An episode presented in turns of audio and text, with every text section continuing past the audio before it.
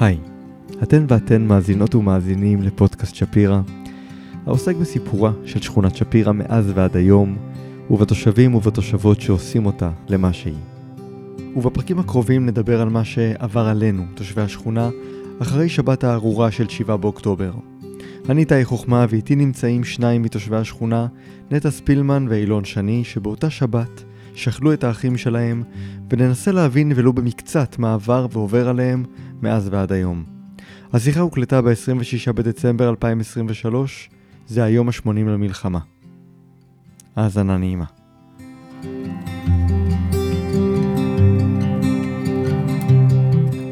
איתי נמצאים נטע ספילמן ואילון שני, שלום.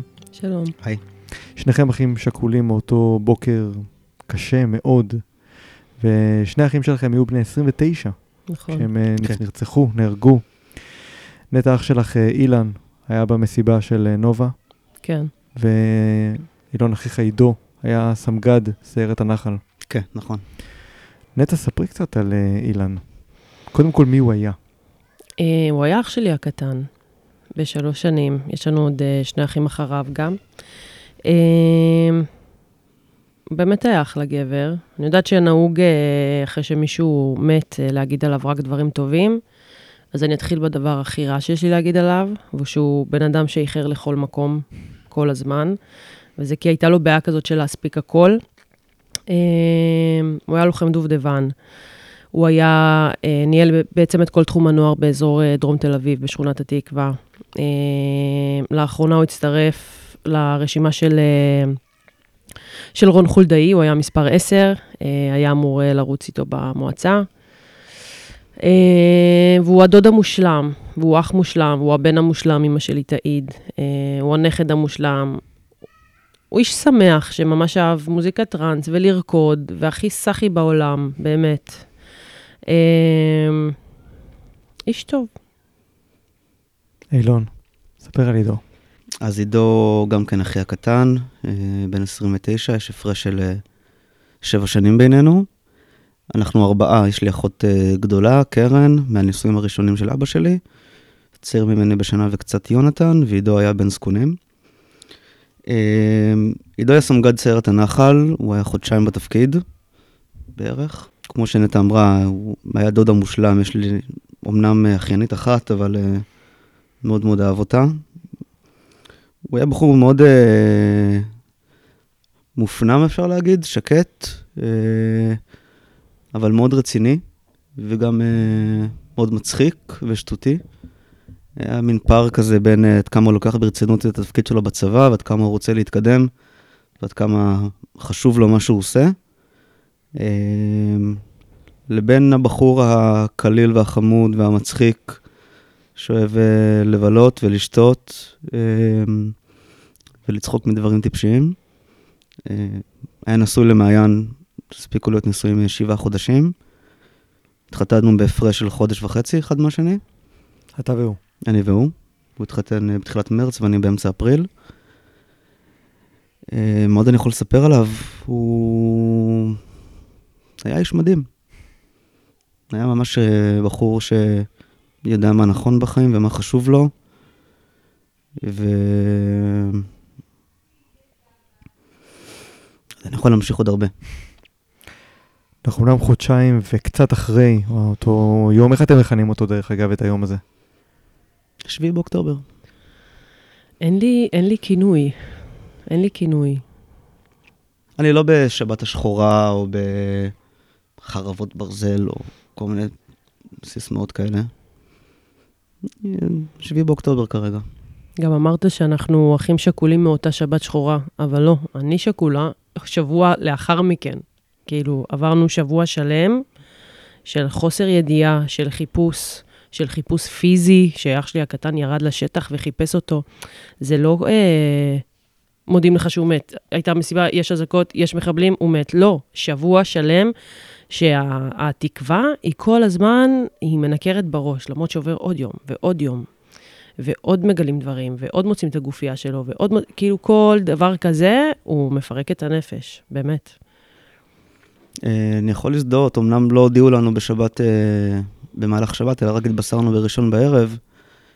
אה, אבל את שומרת על מין אופטימיות זהירה כזו, במשך הזמן הזה שאולי הוא עוזר לאנשים, אולי הוא מתחבא, אולי הוא, לא יודע, אין קליטה בטלפון, אין לי מושג, כן. אבל כל עוד ההודעה לא מגיעה, אז, אז, אז היא לא מגיעה.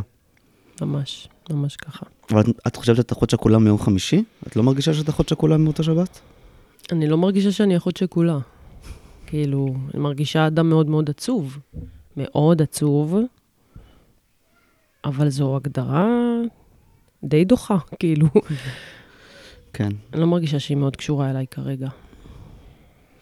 אמ, גם, אני לא, אני לא יודע מה זה להיות אח שכול, אני כל יום עדיין, אה, יש את הרגע הזה ביום שאני אומר לעצמי, זו המציאות? כאילו, את זה אנחנו חיים עכשיו? את הדבר הזה? אמ, גם כל מיני טייטלים, לא יודע, אה, גם מאוד עצוב. לא יודע מה זה לחזור לשגרה, לא יודע אם יש שגרה, אין שגרה, גם לא רוצה לחזור לשגרה. בדיוק. מה עובר עליכם מאותו יום, במקרה שלך 7 באוקטובר, במקרה שלך זה היה יום חמישי, נכון? זאת אומרת, כן, שבוע אחרי. כן. מה, מה- עובר עליכם אתה, מאותו יום? איפה אתם נמצאים מנטלית? אני יכולה להגיד שמנטלית זה בין שבירות לבין, אה, אה, רגע, יש לי אימא, אה, רגע, יש לי אבא, אני צריכה לבדוק מה איתם, אה, יש לי עוד שני אחים, יש לי גם שני ילדים, מה? רגע, זה כזה להחזיק הרבה דברים. אה, גם זה שאנחנו, כאילו, כאחים יושבים שבעה, ואז מצפים מאיתנו לקום לעבוד, כי אתה, אני צריכה לממן את הילדים שלי, אני צריכה לממן את השכר דירה שלי. אז כאילו לא היה לי רגע, ומצד שני, פשוט uh, עצרתי את החיים שלי. כי לא עצרתי, עצרו לי את החיים שלי. Uh, ואני בודקת, אני בודקת איך אני יכולה לעזור לעצמי, ומתוך זה לעזור לאחרים. זה מצב שהוא... הוא לא נתפס, הוא באמת לא נתפס. אנחנו, בעצם כל תהליך ההודעה, אני לא יכול להשוות למה קורה במשך החמישה ימים האלה, אבל כל תהליך ההודעה היה קצת אה, מעוות במרכאות, כי ההורים שלי היו בפריז באותו זמן, ו... רק, רק נאמר שאח שלך בעצם נהרג בין הראשונים, הראשון, הוא לא היה הראשון, אח שלי נהרג, אח שלי נפגע ב-7 ו-8, 7 ו-9 דקות בבוקר הזה, אחרי כמעט 40 דקות של לחימה. קצת לפני 6 וחצי בבוקר אה, הוא היה במה שנקרא פתיחת ציר, שגרתית, עשו פקל קפה, אכלו עוגיות, וכשאנחנו התעוררנו באמת לאזעקות בתל אביב, אני מניח שכמה דקות קודם התחילה הלחימה גם אצלו. אה, בתור סמג"ד הסיירת, הוא בעצם היה מפקד שאחראי על גזרת אה, דרום הרצועה, והוא הספיק ב-40 דקות האלה אה, לתת מספר פקודות מאוד משמעותיות, שאפשר להגיד, הגנו בצורה כזו על אה, היישובים אה, כרם שלום, סופה, חולית, שלא יהיה שם את מה שהיה בכפר עזה, נחל עוז, בארי וכדומה. ובאמת הגנו שם על היישוב, הוא ניהל לחימה של uh, כ-40 דקות, והוא הבין שהוא לא יכול, הם הופתעו כמו כולם, כן? והיה להם כמות כוח מוגבלת להתמודד עם מה שהיה שם. והוא הבין שהוא, אני מניח, אם אני נכנס כרגע ל... למה שעבר לו בראש, שהוא לא יכול להמשיך לנהל את הלחימה מהקשר, מהג'יפ, תוך כדי פטרולים, סיורים, סיבובים, הוא... יש ממש תמלול שקיבלנו על איך נשמע הקשר הצבאי בבוקר הזה. וואו. אה, כרגע התמלול, אנחנו גם אמורים לקבל את ההקלטות מתישהו. איזה דבר זה שיש תיעוד לזה. כן. זה מטורף. אה,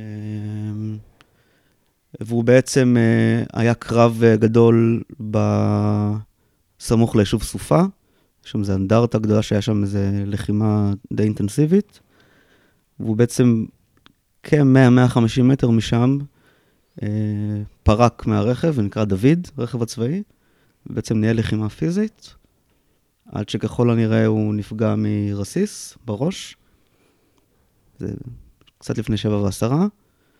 אה, החפ"ק שלו, שזה בעצם אה, הנהג, הקשר והגשש שהיו איתו, שהם בעצם הצמודים אליו, חילצו אותו ליישוב שנקרא אבשלום, שזה יישוב סמוך, אה, ששם אחות שגרה ביישוב, אחות שעובדת בסורוקה, בכלל אחות מיילדת, שזה בכלל הזיה כשלעצמה, הייתה גורם הרפואה היחיד ביישוב, והוא הגיע אליה, ובעצם בנשימות האחרונות היא קבעה את המוות שלו.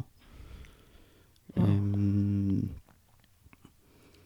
ובעצם כשהגיעו לבשר, אתה אומר שההורים שלך לא היו בארץ. לא, ההורים שלי נסעו לפריז את כל תקופת החגים, אמ,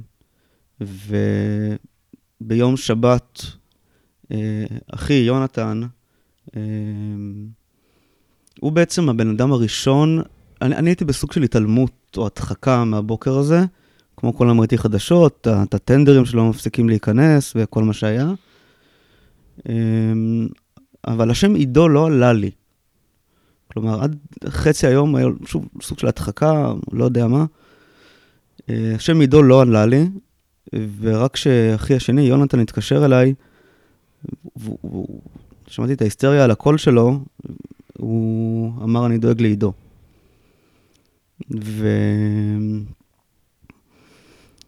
ואנחנו בשבת בערב הגענו לבית של ההורים שלי, אני, יונתן אחי, טל הבן זוג שלי ומעיין אשתו של עידו. אה, קרן אחותי גרה אצל אמא שלה לא רחוק משם, עם הבת הקטנה שלה. ויונתן אה, גויס למילואים. ולמעשה, כשהודיעו לנו בראשון בערב, אז יונתן היה במילואים. אה, אחותי הייתה... יונתן היה איתכם בבית ואז הוא גויס למילואים. כן, יונתן בשבע בבוקר כבר הגיע, היה צריך להגיע למילואים. והיינו בבית של ההורים שלי ביום ראשון. בעצם העסקנו את עצמנו ב- לנסות למצוא להם כרטיסי טיסה. כי בוטלה, הטיסות בוטלו, וכמובן שלא שמענו מעידו, והם רצו לחזור, אז היינו עסוקים בלמצוא להם כרטיסי טיסה, והיינו שם אחר הצהר, עד, עד אחר הצהריים, והרגשנו שזה מתחיל להתקרב, כי בשבת בערב סיפרו בתקשורת שהמח"ט נהרג, ובראשון בצהריים סיפרו שהמג"ד נהרג. ושוב, האופטימיות הזהירה הזאת, אמ, אבל הרגשנו שזה מתקרב, ואז היינו בבית של ההורים שלי, ואני חושב שכולנו הבנו שאנחנו לא רוצים להישאר שם, כי אנחנו בסוג של מיני שבעה מתחילים, אפשר להגיד. כן. המשפחה של מעיין הייתה שם, ואחותי באה לשם, ואני, הלב שלי קפץ מכל רכב, זה רחוב הולנדי צר כזה בגבעתיים, ואני קפץ לי הלב כל פעם ששמעתי אנשים למטה, או שרכב עבר, והתפזרנו לבתים. ואחרי שעה וקצת דפקו לי בדלת. עכשיו, מה שקרה זה שהם באו למעיין, קציני הנפגעים, ומעיין בא איתם אלינו. ואנחנו הלכנו איתם לאחותי. ובזמן הזה אח שלי מתבשר במילואים, אה, וההורים שלי לא יודעים. ההורים שלי בפריז, ואנחנו מגיעים לבית של ההורים שלי אה, סביב תשע בערב, חמישתנו. והטיסה שהצלחנו לסדר להם, שדיברתי עליה לפני רגע, הם היו אמורים לעלות אה, לטיסה סביב 11, 12, אני לא זוכר, בלילה, ותכננו לפגוש אותם בנתב"ג. ומרפי כמו מרפי, עשר דקות לפני הטיסה התבטלה, אה, ושמו אותם באיזה מלון בפריז, בנמל תעופה. ולמעשה במקרה הזה אז מופעל איזשהו נוהל, שבשביל שהשמועה לא תגיע אליהם, אז uh, צריך להודיע להם שם. אז uh, שעות מאוד מאוד מאוד ארוכות של, uh, של כאב והמתנה ומתח ו- ובכי ושתיקה. אבל מי הודיע להם? התקשרו אליהם או שמישהו הלך אליהם לא, פיזית? אה, נציגה מהשגרירות Mm. הגיעה אליהם. במזל בליווי חברה של אימא שלי שטיילה איתם בפריז בשבוע הזה. אז אחר- לפחות זה, אתה אומר. כן, אבל שיחה לחברה של אמא שלי בשתיים בלילה בפריז.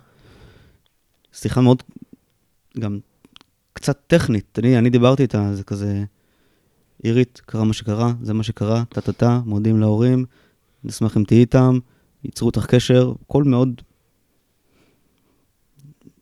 שוק טכני, רובוטי, לא יודע איך, איך להגיד את זה.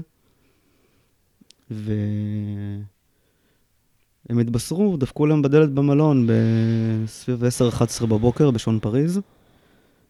ואיך שהנציגה נכנסה, ואימא שלי ראתה את החברה שלה, אז אימא שלי אמרה, הבנתי. אני יודעת למה באתם.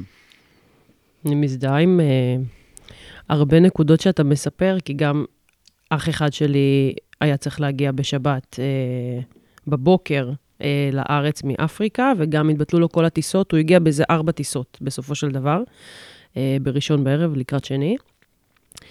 Uh, וגם אצלנו ההודעה הייתה, uh, uh, בוא נגיד, לא הכי מסודרת. Uh, גם בשבוע שאילן היה נהדר, אז uh, זוגתי הקימה חמ"ל, שיעסיק את אימא שלי.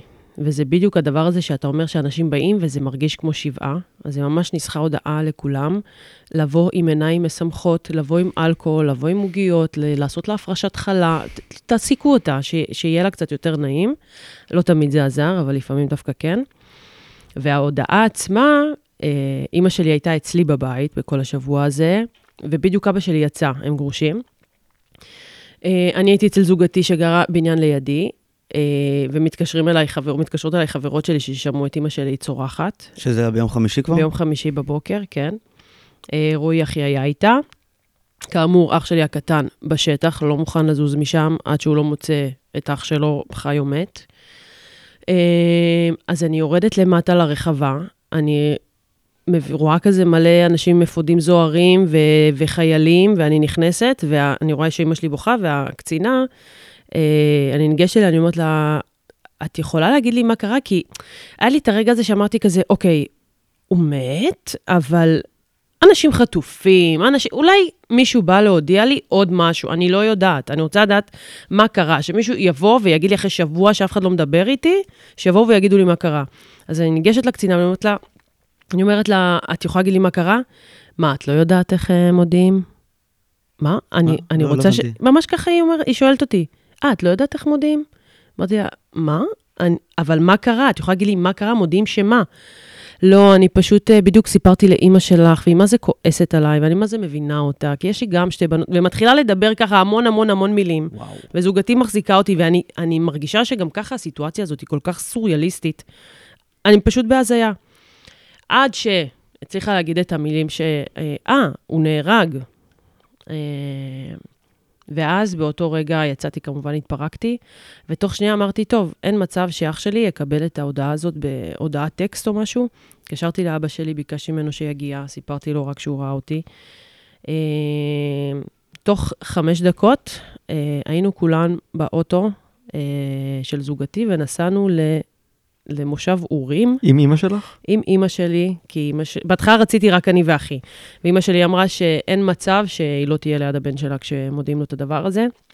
עכשיו, אחי מאוד פחד מזה שאימא שלי תגיע לשטח אש. זה ממש היה נסיעה, נסיעה כמו שרואים בסרטים. אתה נוסע, אה, אזעקות, אה, טילים, אה, הכל כזה עשן בדרך, טנקים חוצים, חיילים עוצרים אותנו, אומרים לנו, זה שטח אש, אין לכם כניסה. ואנחנו כזה, סליחה, אנחנו רק צריכים לה- להודיע לאח שלי הקטן שאח שלו נרצח. רגע, אני, אתם נוסעים עצמאית או בליווי נוסעים חיילים? עצמאית, עצמאית, עצמאית, ממש טסים. והכי מהר, כי זה שעתיים נסיעה, גם אין לנו באמת נ"צ, הוא שם כאילו זז, ו, ולא רצינו להגיד לו ב... ב כאילו, לא רצינו להגיד אנחנו בדרך, בדרך אליך, כי איך זה נשמע? ואחי אמר לו, תקשיב, אני בא לך לעזור לך לחפש, ועד שבסופו של דבר, 20 דקות מהיעד, הוא שלח לנו נ"צ, אנחנו מגיעים, כל הדלתות נפתחות בבת אחת, כולנו יוצאים, מחבקים אותו, מספרים לו, ומשם זה כבר, אה, זה כבר סרט אה, אתם, מאוד מאוד קשה. אתם יודעים מה קרה לאילן? אה, וככה באיסופי המידע, אצלנו אין פרוטוקול, כי הוא לא חייל אה, בסדיר, פעיל. אה, אנחנו יודעים שבתשע ו-12 דקות, המנהל של המרכז נוער שהוא עבד בו, התקשר אליו וביקש ממנו לפתוח אה, מקלטים בדרום תל אביב בשביל הנוער. והוא אמר לו, תקשיב, אני ב... ממש יורים פה, יש פה מח- מחבלים, אבל בסדר, אני דואג לזה. התקשר, עשה טלפונים וזה, פתח את המקלטים בדרום תל אביב. ב-9.22, אני חושבת, זו הייתה הפעם האחרונה שחבר שהיה איתו ראה אותו. הוא היה באזור המקררים, הסרטון המפורסם. אה, אפילו לא שאלתי את יודע, אני, החבר, סליחה, אני נמנעתי מכל סרטון. נהדר. כל הכבוד לך. לא הייתה לי ברירה, אלא לחפש, אה, לחפש את אחי. אה, סרטון מאוד מפורסם, שממש בדודה שלי שם שוכבת, רצוחה. וואו, אז גם איבדת בדודה. כן. אבל חכה, כאילו, אני מעכלת דבר דבר. הם אה, נסעו יחד? הם נסעו יחד, הם ועוד חברה. כן. אה, בקיצור, מה שקרה זה שהייתה לו גופייה אה, זוהרת כזאת, צהובה, הוא הוריד אותה על דעת עצמו, זו גופייה שבדיעבד אח שלי הקטן מצא אותה, מחוררת אמנם, אבל זה לא, כאילו לא ממנו. הוא הוציא אותה, הוריד אותה כדי שלא יזהו אותו. ושאלתי את אותו חבר שהיה איתו עד הדקה ה-90 ממש, מה, מה הוא עשה? הוא התחבא? אז הוא אומר לי, ממש לא התחבא, רץ מבן אדם לבן אדם, ניסה לעזור להם להתחבא, ממש היה בתפעול. וואו. ובאחד הראיונות אה, של מישהו שקשור לבת הדודה שלי, אז היא ב-9.50, לפני שהיא נרצחה, כתבה לגרוש שלה אה, שהיא חושבת שירו באח שלי. אז הוא נרצח איפשהו בין 9.22 ל-9.50.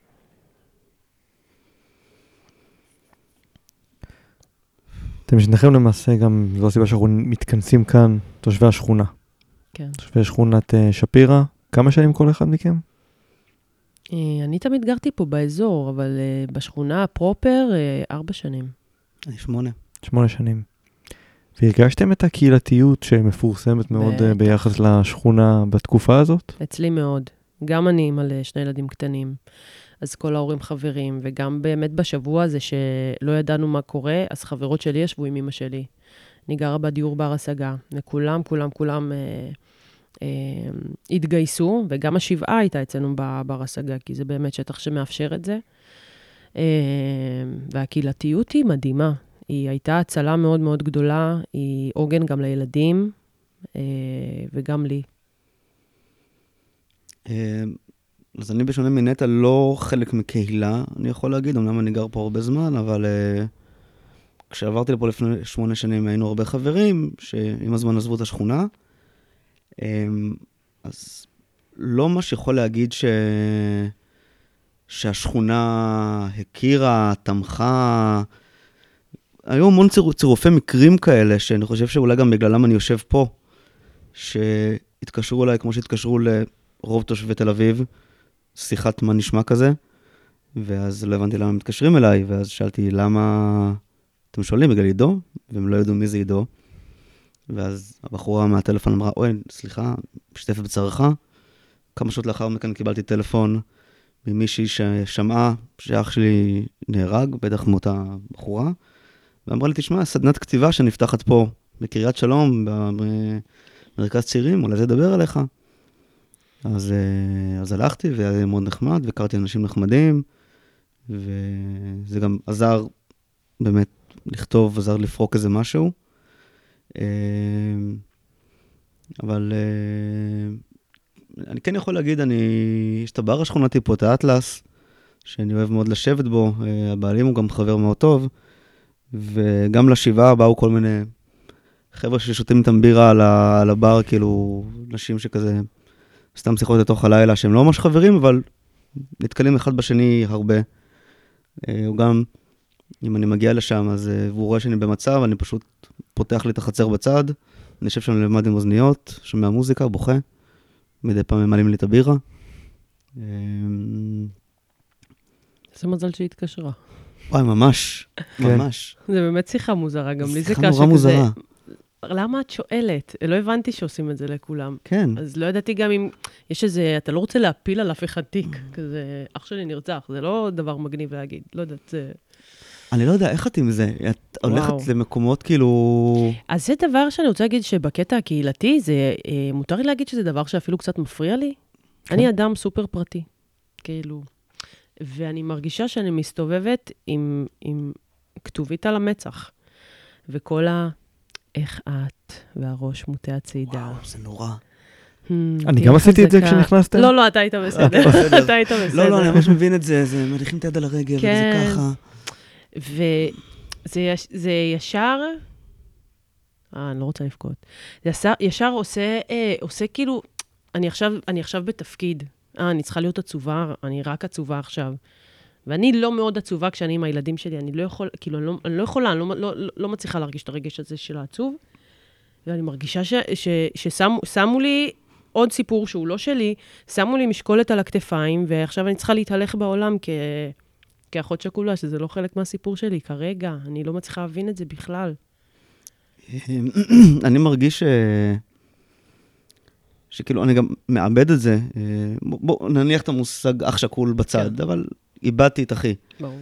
אה, אני מרגיש שלאיפה במקום שאני לא הולך, אני מרגיש שאני צריך להגיד את זה בשביל שלא יהיה איזה פיל בחדר מוזר, כי אני שונא סמולטוקים. אל תדברו איתי עכשיו על uh, מלחמה ועל מזג אוויר ועל uh, משהו בטלוויזיה, לא, לא שם. מצד שני, אני לא רוצה שכל שיחה שלי תהיה בזה. תהיה סביב זה, אז כאילו מרגיש שאני צריך להיכנס למקום, ופשוט לזרוק את זה ולהגיד, כאילו, זה המצב, ובואו נהיה רגע רגילים. אבל אי אפשר להיות רגילים. זה, זה כאילו מין מצב כן. הזוי כזה. אני גם חושב שמאז ה-7 באוקטובר, כל ערב כמעט עשיתי משהו. פגשתי מישהו, הייתי באיזה אירוע שקשור באופן ישיר או עקיף לעידו. זה טקס. כן, בין אם זה אפילו סדנת כתיבה, או סדנת מדיטציה, או לפגוש חבר, או את החברים של עידו, או עכשיו מגיע עוד איזה חייל, עוד איזה הדלקת נרות. כאילו, פתאום, רבאק, אני רוצה... בא לי שנייה להיות בשקט. ו... בא לי להיות עצוב. אני גם, אני, אני מרגיש שיש את הדברים האלה שאני...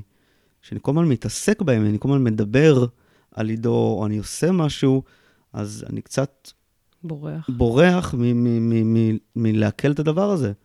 אני לא חושבת שאם תשב בחדר שעה עכשיו, אתה תעכל את זה. כאילו, גם אם תשב יומיים, לצורך העניין. ברור, ברור. יש איזה משהו שאני לא יודעת, לפעמים זה כזה באמת כוח החיים, שיש דברים שאתה צריך לעשות, ואז אתה בעצם כאילו נמנע מלשבת באמת ולנסות לאבד את זה.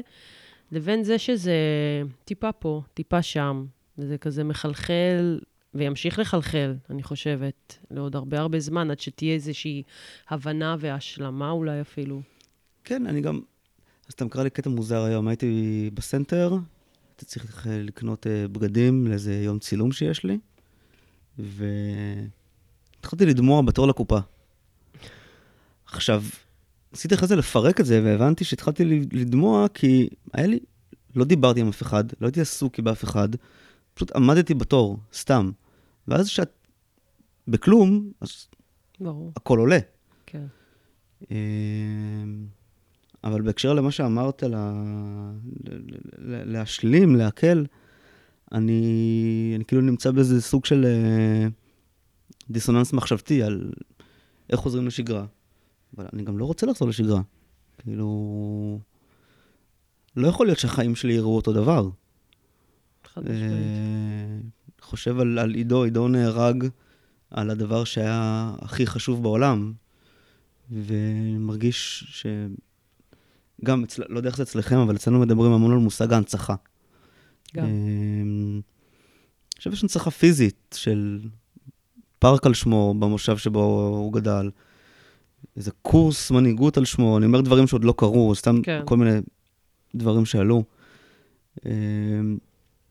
ואני שואל, איפה ההנצחה הפרטית שלי? כלומר, איפה הטקס האישי שאני מקיים בו את עידו? אמ, האם אני יכול להמשיך לעבוד באותה עבודה? האם אני יכול לבזבז זמן על חברים ש... שהם, זה, זה, לא יודע. שהם לא מספיק. שהם לא מספיק. כן, אני מבינה אותך. אמ, המשכיות, להקים משפחה. עכשיו זה הזמן? כאילו, עכשיו, עכשיו צריך להביא ילדים?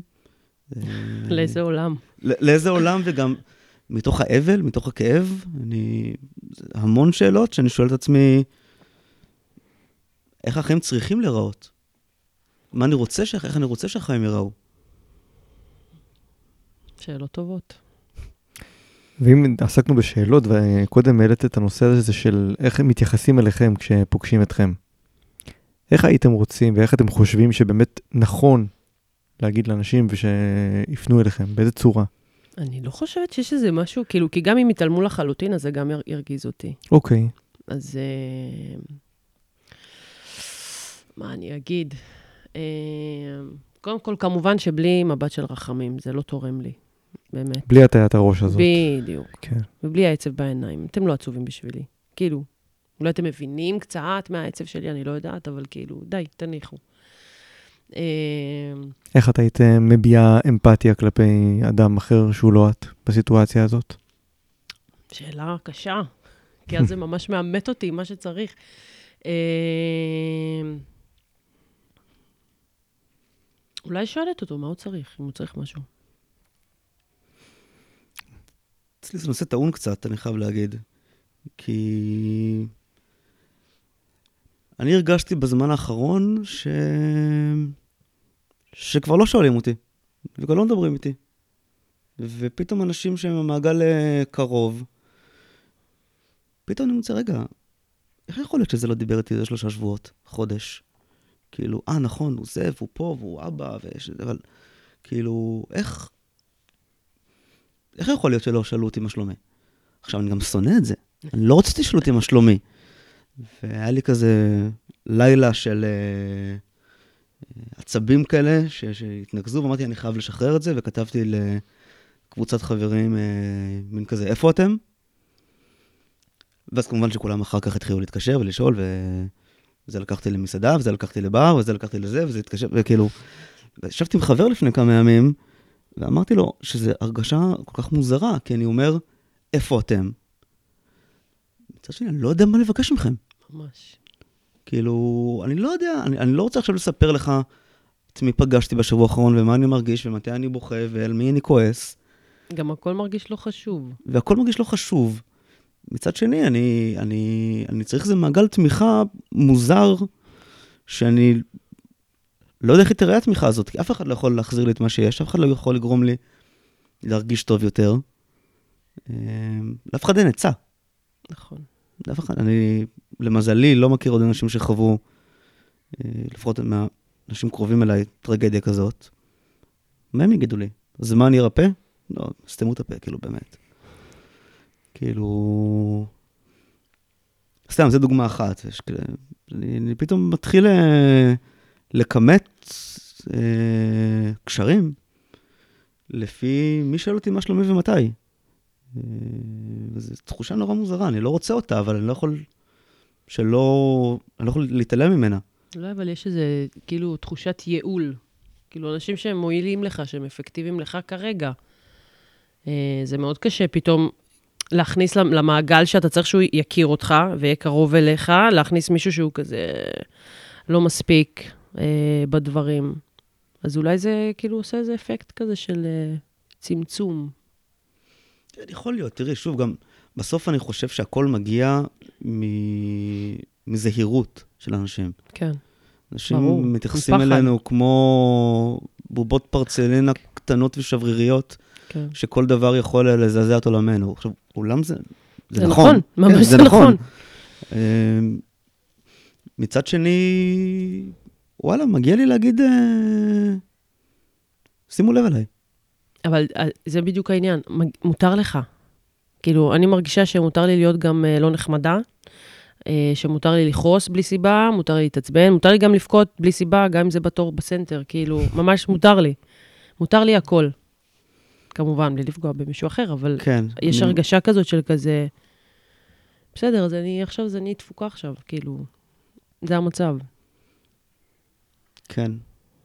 אה, אני, אני מאוד מזדהה עם המותר לי. זה אפילו קצת כיף. לא, אני זוכר שבשבועות הראשונים אחרי השבעה, כאילו... גם, את לא יודעת איך, איך, איך לספר את זה לעולם, ו... אתה, אתה פתאום מקבל דברים בחינם. קרה לך? מה קיבלת? קיבלתי... אה, עכשיו קיבלתי להיום, לאביתר בנאי. אני מקבל דברים בחינם. כאילו... אה, מה לא- קיבלת? קיבלתי ארוחת צהריים בחינם. פי. נשבע לך, זה היה מוזר, הלכתי לאיזה מקום שאני אוהב האוכל ביתי, והבחור שם, אה, אני מגיע שם מדי פעם. נהיית משפיענית? כן, כנראה. והבחור אה, שכן שם כמה פעמים, כזה התחיל לספר לי על עוד איזה עסק בשכונה שסוגר, כי אין עבודה ואין מטבח ואין לקוחות, ומלחמה וטה-טה-טה, וכאילו... חצי רציתי להשתיק אותו קצת, וזה, פשוט אמרתי לו, כן, אה, אח שלי נהרג ב-7 באוקטובר. טמטם. ואז הוא התחיל לבכות ולא הסכים לקחת ממני כסף. אז אתה אומר, יש בזה גם... אה, לא, לא יודע, אני, גם, אני אומר לו, אני רוצה לשלם לך, הוא אומר, לא, תכבד אותי. לא, לא יודע. טוב, שאלה אחרונה אפס סיום. מה מנחם אתכם בתקופה הזאת? Hmm. אה, ילדים, אני לא, לא, אני לא רוצה להגיד, שום דבר לא מנחם אותי, זה לא נחמה. אין לי נחמה בדבר הזה. אני רק רוצה להגיד על, אה, אמרת קודם על טיפ, אה, כאילו עצה טובה. אה, אז אה, אישה שאני אוהבת בשם ענת ריבלין אמרה לי, אה, תנסי לדבר אליו. את מכירה אותו, את יודעת מה הוא היה עונה לך. ושבועיים זה עבד לי מדהים, מדהים. עכשיו הוא לא עונה לי, אני לא יודעת מה הוא עושה.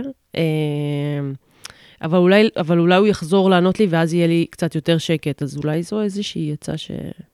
לא יודעת, שאתה יכול לנהל כזה שיחות בראש, אולי זה חצי נחמה, נגיד.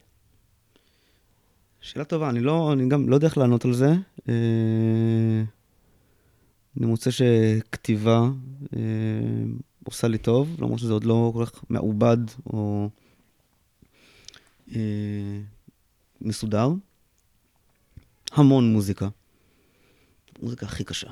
לא נהרסו. לך כל השירים? מה זה? לא נהרסו לך כל השירים? המוזיקה שאני שומע היא גם ככה מוזיקה קשה. זה, אוקיי. זה רק כאילו, זה לחטט בפצע בקטע טוב. מה אתה שומע? מה אתה שומע באמת? שומע מוזיקה של אביב גדג', ניק קייב, אה, ב- היינו בהופעה, אה,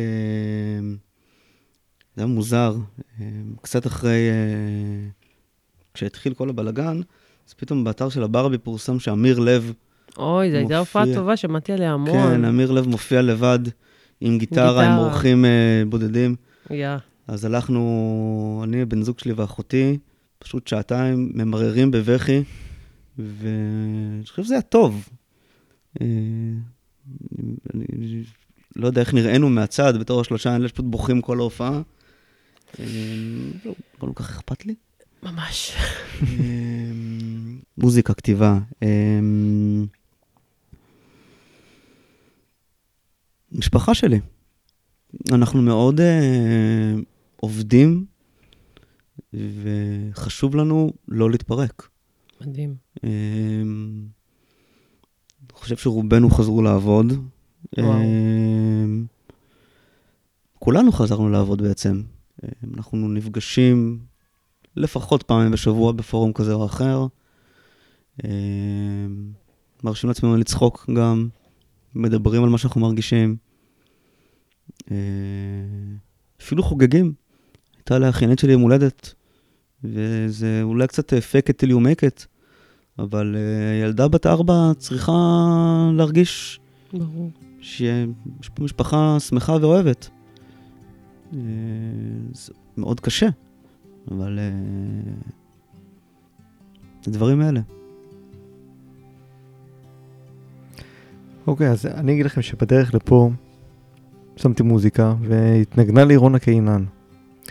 ואיכשהו השיר שנבחר בצורה רנדומלית באפל אה, מיוזיק זה פשוט התאים לי מאוד לסיטואציה, ואני חושב שעם זה אפשר גם לסיים.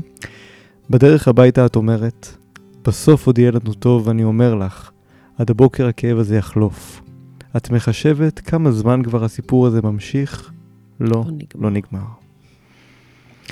אני מקווה שהסיפור, לפחות ברמה המדינית, יסתיים בקרוב, ברמה שלכם, אתה יודע, יימשך ויימשך, ואין מזור לכאב הזה. ואני לא אתן לכם איזושהי קלישאה שיהיה טוב והכאב הזה יחלוף כי הוא ילווה אתכם. אני רק רוצה לחזק אתכם, תודה. ותודה רבה לשניכם שהייתם תודה, פה. תודה רבה. תודה אילון, תודה נטע. אני רוצה לחבק אתכם. תודה.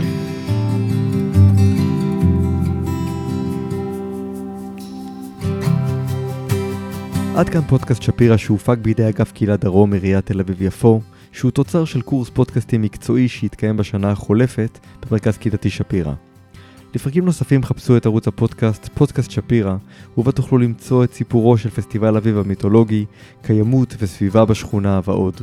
אני איתי חוכמה, נתראה בשפירא.